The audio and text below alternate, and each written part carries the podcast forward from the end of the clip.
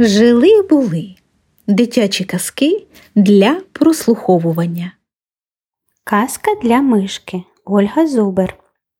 У старому зеленому садочку знайшла собі прихисток маленька мишка.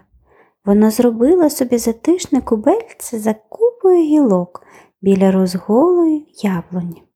Вдень мишка була зайнята хатніми справами, а щовечора вибігала зі своєї затишної домівки і поспішала до хатинки, аби послухати вечірню казку, яку бабуся розповідала своїй онучці. Казки мишка дуже любила, нічого в світі вона не любила більше, ніж казки, хіба що зернята. Та ось одного рапцу трапилася така історія. На дворі цілісінький день ішов дощ. Спочатку мишка дуже засмутилася, та потім вирішила, що ніякий дощ не завадить їй послухати казку. І ось, діждавшись вечора, вона, підстрибуючи калюжі, подалася до хатинки. Вона, як завжди, заскочила на підвіконня і притулилася вушками до шибки. Та дощ барабанив так сильно, що їй ледь вдавалося розібрати, про що розповідала бабуся.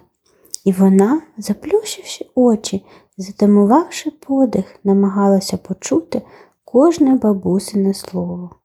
Цікава, правда? почулося позаду. Дуже відповіла мишка. Ой, озирнувшись, крикнула вона.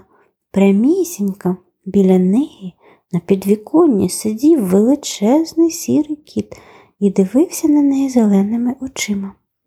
Привіт, мишко, привітався кіт. Я, я, я, я не мишка, відповіла мишка. А хто ж ти? здивувався кит. Я, я метелик. Та ну, не вигадай, який з тебе метелик? Ти мишка, я ваш рід знаю.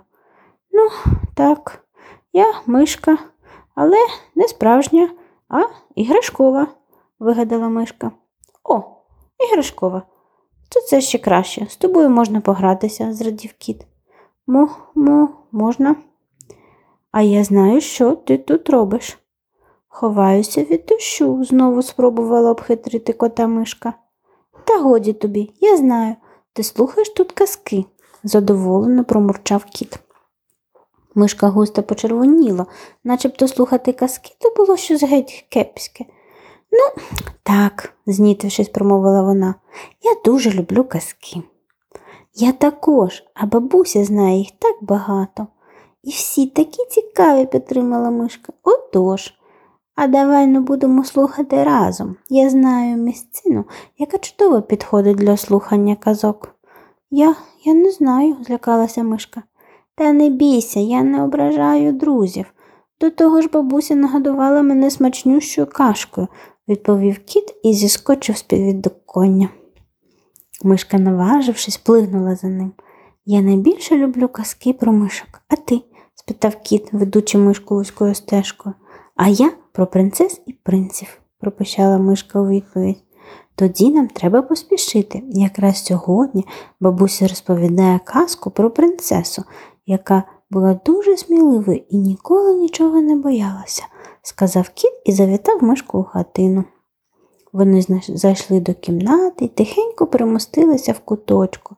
На килимку мишка заховалася за кота і нашорошила вуха. Тепер вона чула кожне бабусине слово.